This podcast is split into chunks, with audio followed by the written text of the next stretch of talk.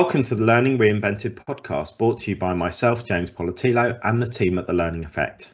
There are lots of learning podcasts out there, so we wanted to do something slightly different. This week, we're talking to someone who's taken the skills they learn in corporate learning and development and use these to focus on a very different challenge. I'm delighted to welcome Betina Skovsted to the podcast. Thank you for joining us, Betina. Do you want to introduce yourself and tell the listeners a little bit about yourself and the journey you're on? Yeah, thanks, James. Thank you so much for having me, and uh, well done on my surname. it's not an easy one. um, yeah, you know, um, my learning and development journey started um, quite late in life, actually. If you if you look at it, but actually, when I look back, it probably started a, a lot earlier, really. Um, but I guess my journey up until now, you know, I do hate the word journey though. Um, I just really want to actually throw up a little bit. Um, and then I was thinking actually, oh, what can I use instead? And I was talking a path to a fulfilled life, but that's also quite yucky. So I'm just going to go with journey. um, yeah, well, grew up in Denmark, therefore my uh, difficult surname. And uh, that was actually when I first started um, working in hospitality and service, and which sort of was the foundation of where I am today as well. I actually came to London to go to university. Um, I did an international tourism degree. Um, it's taken me a little while. I'd taken a bit of time out before I decided what to study at university, and um, I chose tourism because I didn't want to sit in an office for the rest of my life. That was really my, and also just because I love traveling. Um, you know, but um, straight after finishing my degree, I went straight into an office, uh, into um, doing some marketing, uh, project management, um, which um, was an incredible uh, learning curve for me, you know, just being in an office, also in the UK, in London, fast paced. Um, and uh, I learned an incredible amount of, of things in the uh, nine years that I was there. Um, but after a while, I was like, okay, now I feel like I'm not learning anything anymore. Um, so I took a year out and uh, really reflected on um, what I wanted to do. I think it's really hard to decide, you know, what you want to do. It's always really easy to see what you don't want, but you know, actually getting to what you want um, was a yeah, it took a whole year for me. But I ended up doing a, a CIPD um, um, certificate, and um, then was lucky enough for one of my old clients to phone me up and um, yeah, invite me to do her maternity um, cover at uh, Intercontinental Hotels Group, which is also, um, you know, where I worked when we met each other, James. Um, and um, yeah, that's where I sort of did some uh, leadership development work um, for general managers uh, of hotels around the world. Um, we did like a central uh, onboarding um, program for the GMs there. Um, and I spent um, seven years there. Um, and actually, then all of a sudden I realized, 17 years have gone by. I'm in corporate world sitting in an office. Uh, is this my life? Um, so actually, yeah, I uh, took the leap in 2018, sold my house, quit my job, and moved to Tanzania, um, where I am now working as a self-employed hospitality um, training consultant, coach. Yeah, a, a lot of hats for um, yeah for basically for the hospitality industry there in in Tanzania. I think it's really interesting because, you know, like you said, um, not many people, or, or some people, I, I, certainly resonate with not knowing really what I want to do. And I've always said I don't really know what I want to do when I grow up, and I still haven't grown up, and I've just sort of fallen into lots of things. Yeah. And you said there, sort of, you didn't want to go into an office, but sort of as things happen, you then spend 17 years in in the office, and yeah. you're then at that stage where you've maybe gone back to that love of travel and doing other things. So what was it that sort of spurred you to to really make that move in 2018 and and take that leap that maybe lots of our listeners are thinking I'd love to do something like that but I'm scared or I I don't want to do it. So so what led you to that point? Yeah, it was quite scary, and actually, it took it took a while. I think you know it sort of kicked off in already back in, I guess, 2014. It had some uh, big changes to my personal life in terms of a, a long term um, uh, relationship ending, um, and with that was sort of the my future plans. We'd been together for almost 10 years, and so my future plans were all of a sudden you know, oh, I don't know what to do now. so um, I actually got a life coach, and it was the best decision I've ever made. Absolutely. You know, I never really had thought about it. I'd never heard of anybody having a life coach. And it was just, I felt I needed some help to really guide me and to do my um, self discovery and uh, since I am a procrastinator, it took me from 2014 to 2018 to actually do something about it. I'm an incredible procrastinator and planner, and and and you know, I call myself risk averse, which people, you know, don't really believe when I tell them what I do. Um, but I think that's why it took so long, and you know that that relationship with my life coach really, you know, gave me the opportunity to find or define my purpose i guess to to really define why why am i on this earth? What am i actually here for? And how could i live in a way that makes me happy? Um, and uh, you know it was and that's when i started reflecting on how i ended up doing the work that i was doing in learning and development and and really realizing that was my purpose that had to be more than um, and i reflected back on a you know, just when I was a, I don't know, 10, 11, and I was sitting there at the at the table, um, at the kitchen table, looking at my, my dad was a teacher, and he was um, marking uh, like essays and tests or whatever. And I found it incredibly intriguing. And I was all like, I'm going to be a teacher. I wanted to be a teacher already from when I was, I was not even a teenager yet. Um, then actually, when I became sort of an older teenager, I, I started coaching little kids in badminton and I realized that I have absolutely zero patience with kids. So I, I uh, had I sort of said, okay, yeah, no, I'm not going to be a teacher. Um, but obviously, I've come full circle and I have become a teacher just for adults instead. Um, but I think that is when you really understand your values and, and, purposes, when it's something that has always been within you the whole time, ever since you were, you know, little. So, yeah, I guess that's what sparked it. I think it's really interesting you've gone back to that value and purpose and you know sometimes those things you know even if we don't have a plan I think we get drawn to the things that are innate in us and that mm-hmm. make us happy and give us passion and energy you made that you know from 2014 to 18 you finally made that big leap so so what is it you're doing in Tanzania? Yeah, um, it's it's a it's a mixed bag. Um, I, I, went there with nothing. You know, I had no no work, no no leads, no nothing. Um, I had actually spent some time in Tanzania in 2016 and 17. I'd taken a six month sabbatical at that time uh, from IHG um, and traveled around Africa, um, you know, as part of my self discovery journey oh, there it was again. Um,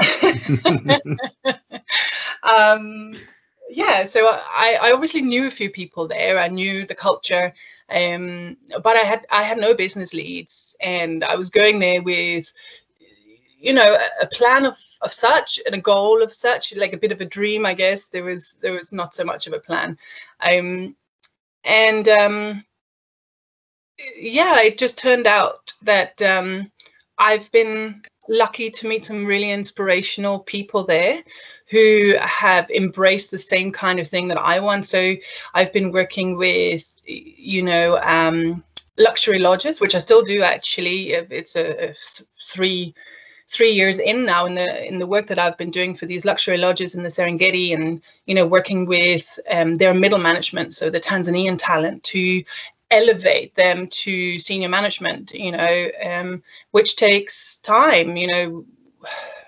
Most senior managers in the hospitality industry in Tanzania are expats. And, um, you know, what I wanted to try and achieve together with others is to to get more of the Tanzanian talent to um, be able to run these establishments so they'll be less dependent on on expat um, influence and involvement. Um, so that's part of what I do. Um, I also work with smaller hotels, Tanzanian owned, um, which is very important to me. Um, that I try and help the the establishments who are not actually owned by Tanzanians, and I do a lot of it's not really free work because they do actually give me a room and some food and some wine. Um, but um, uh, yeah, otherwise it is free, you know, sort of a mutual benefit of, of me helping them with some training, some consultancy, and um, it's incredibly rewarding. Um, I've in 2019, I also did some teaching in Zanzibar. It's for an NGO, so that was total volunteer work. Um, which was really interesting, taking um, young people who had no real education um, and trying to get them into hospitality. That was really starting from from scratch. You know, they'd never seen a champagne glass before, didn't know that wine was made from grapes, and had you know never used cutlery themselves. So you know that was um, back to basics, um, which was also really an interesting um, project. So yeah, it's a bit of a mixed bag. And I'm actually, yeah, heading there in, in three weeks back to Tanzania. I've had a bit of a break here in Europe, but uh, I'm looking forward to starting a new contract out there in Zanzibar um, for a beautiful hotel out there for some uh, heads of departments training. So that's my next my next little project. Well, it sounds like a you know really nice mixed bag of some sort of pro bono work, a bit of barter so that you can get some yeah. wine and, and, and shelter for some of your work and then yeah. some obviously paid work along the way. Yeah. You mentioned earlier on that you hadn't really learned or, you know, sort of stopped learning in your corporate career. So what have you learned on your in your time in Tanzania and, and working in that environment? Yeah, wow. It is an incredible learning. Actually, I should call it my learning journey. That's what I should call it. Um, um, it has been an incredible learning curve, actually, for me. You know, it's um, also because of the people that I meet, you know, there are some really, whether they are Tanzanians or expats, you know, when you're around on your travels, you meet some incredibly interesting people. So basically, you know, working, th- yes, of course, learning through my work, but also really um, learning through the people that I meet, you know, incredibly inspiring people. Um, but I think my biggest learning probably have been around the culture. You know, that's an ever uh, giving learning curve um, because it's it's such a very very different culture to my own. And and um, and you know really the difference that it makes when you um, have to have a, a relationship a teacher student relationship of sorts um, with someone from another culture it's it's very different. So you're going back in in three weeks to zanzibar. You've yeah. got your next project lined up so tell us a bit about that, what you'll be working on. Well, yes, it is still in the planning stages. You know, nothing gets done if it's not last minute. Um, so, um, but it's yeah, it's a. I think there's so I'm not sure of the numbers yet, between 18 and 25 people, uh, heads of departments there in the in the hotel who, uh, yeah, we're going to be doing some different workshops um, on management skills, uh, leadership skills, emotional intelligence. Um, and there's a mixture there of expats and Tanzanians that I'll be working with, which is also going to be really interesting because you're going to have different different cultures as well in in one classroom. Um, so that will be a new challenge for me, um, but also a very exciting one. Um, so yeah, we'll be doing those workshops and I'll be doing observations and feedback with them as well.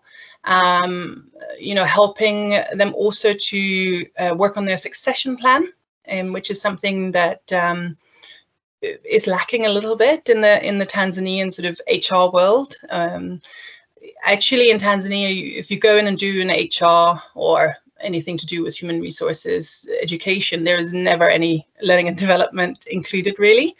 So a lot of the HR professionals that are there don't have any, you know, facilitation skills, learning needs analysis skills, nothing like that. So, um, and have certainly never heard of a succession plan. So those are some of the things that I really do work very hard on with with the properties there to to try and get a bit more of a structure in terms of their uh, learning and development and and you know the talent that they've got. With some of your clients you've you've built a, a long relationship. So you've mm-hmm. been working with them three plus years you've been helping those students develop. What have you seen in terms of growth and change in in them and and those approaches? Like you said you're starting maybe from a very low base level but you know where are you getting to and where are you seeing that sort of growth with those more established clients yeah, I guess the where I've spent my most of my my time uh, was in those luxury lodges and in the Serengeti um, since the beginning of 2019, um, and I've been in and out there, in and out of the bush, as I say, and um, yeah, so I've spent between four and six months each year. Um, working with uh, now it's 14 individuals that I'm working with on a very intense basis. Um, and uh, you know, when I first started working with them, hardly any of them were even doing a to-do list. Um, you know, their organizational skills, prioritization was something that they were not, you know, not really familiar with. They could do service; that is no problem. Service is sort of, I think, ingrained in the in the Tanzanian culture. Um, they're incredibly friendly and and courteous people, and um, you know, so that sort of comes naturally to them. But it was all the stuff behind the scenes, as you as you know, you say really, the people management stuff, the project management, all of that, you know, admin stuff, they don't learn it when they go um, and, and study um, tourism, for example, or hospitality. Um, and I have seen an incredible growth in those areas, emotional intelligence as well. Um, and I guess, you know, this year has been an incredible success for them. Um, and for me, you know, obviously their success is my success. Um, and um, yeah, eight out of the 14 people that I have have been promoted this year, um, which I am super proud of them. And they have put in so much work. They have allowed me to really, really push them hard, um, push them out of their comfort zones. Um, I think push them to a place that they didn't even believe they could get to. Um, and they have allowed me to do that with incredible care and, and, and trusted me to that even when I was tough with them, it was for their own good. So yeah, and actually one of them is is taking over an expat role, which obviously is the the ultimate goal. So I'm super happy. Yeah. so it sounds like you're starting to see the fruition of your endeavors and you're starting to see that you know that ability to elevate and and free up that talent to be able to deliver you know reach their potential all the other jargonistic things we could say that we talk about yeah. in learning and development if you go back to thinking when you were in those office roles in London, working across the role the world, and now you're you know in a, a, very different world with more more you know portfolio career. You've got a bit of a plan for what you're doing in three weeks. You're going out to do something very different. Are you closer to fulfilling that purpose and feeling happier in what you do? Um, oh, that's a that's a tough question. Um, I, I feel I do. Uh, yeah, I definitely am am closer um, I'm not close enough, I guess, uh, if I have to be quite critical. Actually, I had a, a life coaching session this morning. You know, good coaches have have still have coaches as well. Um, and uh, he actually also asked me, you know, where do you feel you are in terms of where you want to be? You know, um, you know, because you had frustrations along the way, um, for sure. Um, and you know, working in, in, in Africa is is not a straightforward um, career either. Um, but um, I do feel I've still got a, a, way to go. I feel like I'm definitely, you know, being able to, to to live within my values and within my purpose. Probably not to the extent that I would like to um, yet um, but uh, I think that's probably because my uh, client base is quite small still. You know, there is only me. So, you know, it's hard to really expand a business you know i'd have to spend time on on finding the right people and i would certainly only hire tanzanians as well so you know that makes it even tougher mm-hmm. um so i think you know on a small scale i'm i'm doing what i want to do um I have some other dreams, obviously bigger dreams that I want to to get to. Um, you know, the same dreams that I had when I was when I left London in in 2018. Um, you know, that was a three year plan, which is now three years. And I'm probably still in my first year of that three year plan. So I'm just going to have to make it a 10 year plan. Maybe, I don't know.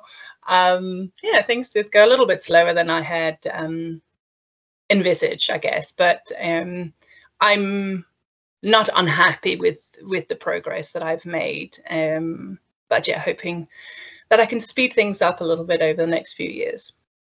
I can imagine that you know the last year and a half and COVID and the pandemic has put a bit of a dent in some of those plans, and tourism and hospitality across the world have suffered. So, how's that been in Tanzania? Oh well, yeah. Um, actually, it, it, I don't think it is it has hurt me as a business as such. Apart from I had a couple of smaller contracts that I had to cancel. Um, but my, my big contract there in, in the bush, um, I, I kept and actually got to isolate there, which was um, quite amazing. So back in 2020, so yeah, that was last year. Last year, um, I was actually meant to go back for, to Denmark for Easter to to be uh, to have time with my family, um, but um, I had to make a decision at the time because, uh, you know, that was obviously when it, everything was just happening in Europe and in Tanzania, everything was quite quiet still. And I decided to stay. They were incredibly uh, kind to me and, and let me um, stay there. Obviously, they didn't pay me anything, um, but I got to stay there. And it was because it was in the bush, they were able to actually close it into a bubble, you know, and there were no people in or out. Um, and so they closed everything down and I got to isolate in a beautiful game reserve, you know, playing tennis, uh, swimming in the swimming pools for guests because there was no guests, you know, going on game drives to see the migration for the, the Great Migration for the very first time. Um, and I actually felt incredibly guilty when I was talking to my friends back in Europe who were just stuck in, and like you, James, as well, you know, stuck in a flat in London. And you know, I was feeling poor. I was feeling quite guilty, but incredibly lucky uh, as well. So, um, but now I think only now really the Tanzania, of course, there hasn't been any tourists as such. Um, so it has caused some upset there in terms of the um, the industry, of course, but it feels like they're coming back you know also where i've been working you know they've been hiring new people and the amount of talent that is out there at the moment now which is is a great time to to hire some of the talent that have been let go from other places and um, but obviously not as many jobs to go around um, for that talent. So um, yeah it, ha- it has obviously caused some upset there but um, also some good opportunities for people. So there's always a silver lining i find.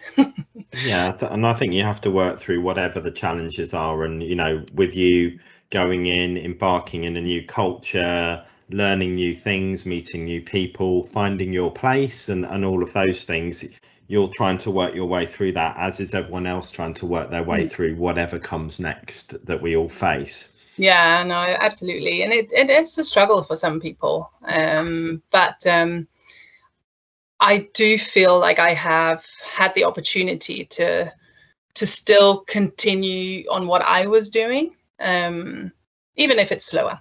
I'm sure some of the people listening to this will be, you know, thinking that's an amazing story. I'd love to do that. I'd love to, you know, go to wherever in the world it is that connects with me, where you know, I'd mm-hmm. I'd love to start yeah. a new life or a new existence. And there will other, be other people thinking, oh my god, that's far too scary. I couldn't do anything like that as well. And then there'll be other people as well who are, you know, maybe working in global roles or working with people across the world who maybe haven't had that opportunity as you hmm. have to maybe hmm. immerse yourself in a in a different culture or you know people who are going you know shortly out to work in different cultures so what would be your tips and lessons you've learned about actually working with people who have very different backgrounds, come from different cultures, different value sets, and and how could people learn some of the lessons that you've been through? First of all, just to your first part of what you were saying, you know, I do get a lot of people say to me, "Oh, wow, I wish I could do that, but of course I can't," and I'm like, "Why not?" um, I, you know, a lot of people tell me, "Oh, you've been incredibly brave." Um, you know, oh, it takes such courage, and of course, you know, it it does Um, but if that is really what you want to do, you know, it, it's not. Uh, there are risks with every decision that you take. Um, but if that is really it, what you want to do, I, do encourage people to to try and find their purpose and, and, and go for it. Um, even if it is a little scary. My life coach at the time actually told told me, um, if your dreams don't scare you, then you're not dreaming big enough. So that is my little wise words that I'm passing on to other people. Um, but that was the, the beginning of it. Um, in terms of uh, lessons learned around culture, um, I'm still learning, still learning on that. Um, I, I would say that it takes time especially when the culture is this different. You know, yes, of course, when I went from Denmark to the UK, there was also a, culture culture difference that I had to get used to, not not in a work sense, but in a in a personal sense. And you know that, uh, but I guess the the difference isn't isn't huge um, compared to you know Europe and and Africa. Um, and I think um, one of the things that surprised me the most at the time was how much the, the, the dynamics between black and white is very much like it was in colonial times, I imagine. Um, it was one of the things I really had to get used to in the beginning. It was actually when I was traveling in Uganda, I realized that, you know, they see me as someone who's better than them because I'm white and that was a, a, quite a big shock for me um, because I absolutely didn't want them to see me like that. Um, I was, you know, standing in, in a queue for um, the cash machine. Yes, they have cash machines in Uganda, um, and uh, and um, you know, it was a long queue. I didn't realize on on Mondays that everybody would get their whatever payment they get, and so anyway, there was a long queue, and I was standing there, and, and the security guard that was standing at the cash machine you know, came to me and said, okay, you can go to the front of the queue. And I was horrified. And I was like, absolutely not. And they said, oh, but you're busy, you're busy. And I said, I'm no busier than anybody else, you know, and I'm no more important than anybody else. And it was actually a, a real eye opener for me. Um, and, and, and trying to uh, navigate that kind of belief um, has been difficult. You know, it's still there. Uh, it's still there. And I, still get stared at and you know all of a sudden becoming the minority has been um, an interesting journey to be on because um, obviously total opposite to to how it's been for me living in in Europe. Um, so yeah, time. It takes time. That is my first lesson, um, and I'm still I'm still getting through it. Um, as a in terms of learning and development as a, as a facilitator or a teacher or coach, um, I, I, just think that the most, most important thing is to really understand their culture, understand the lives of the students that you have.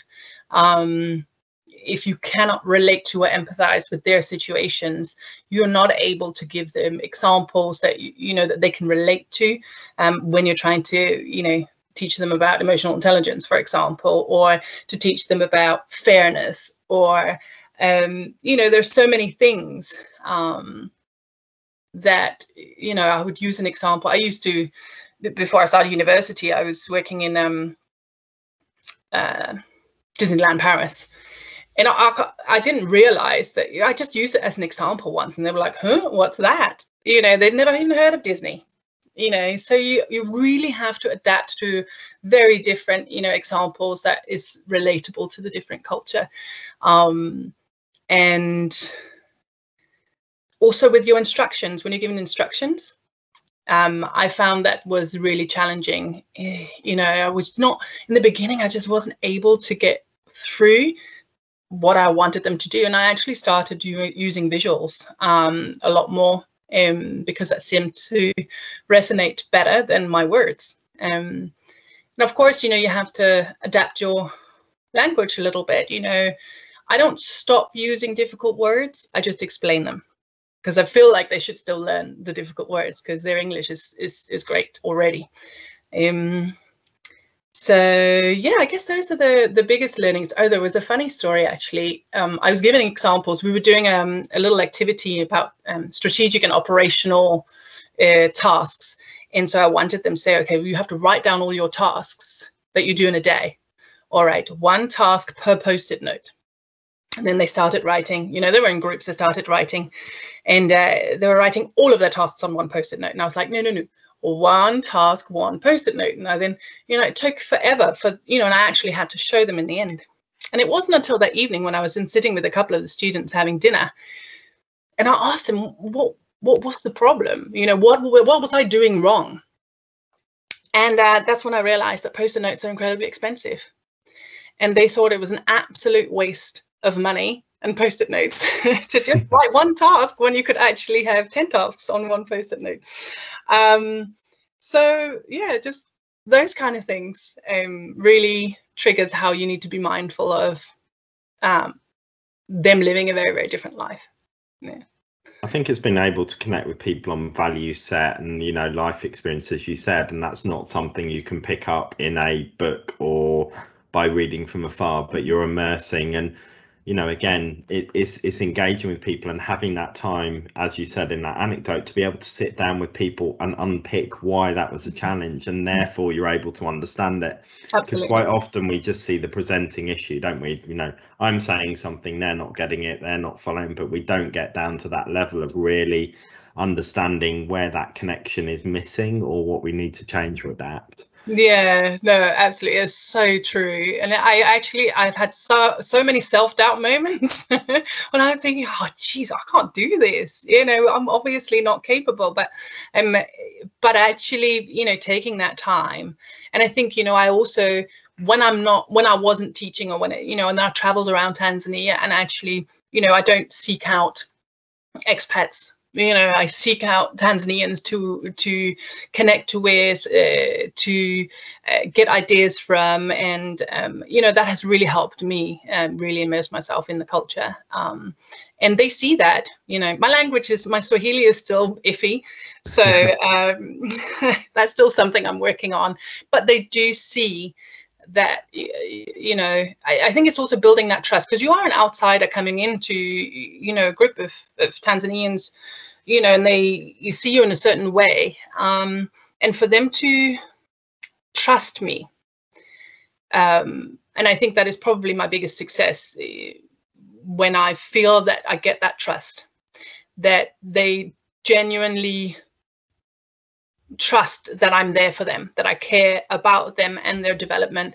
I'm not just doing this to earn money. I'm not just doing this to, you know, further myself. You know, I really create an involved team spirit that we're all in it together and, that, you know, when they are learning, I'm learning.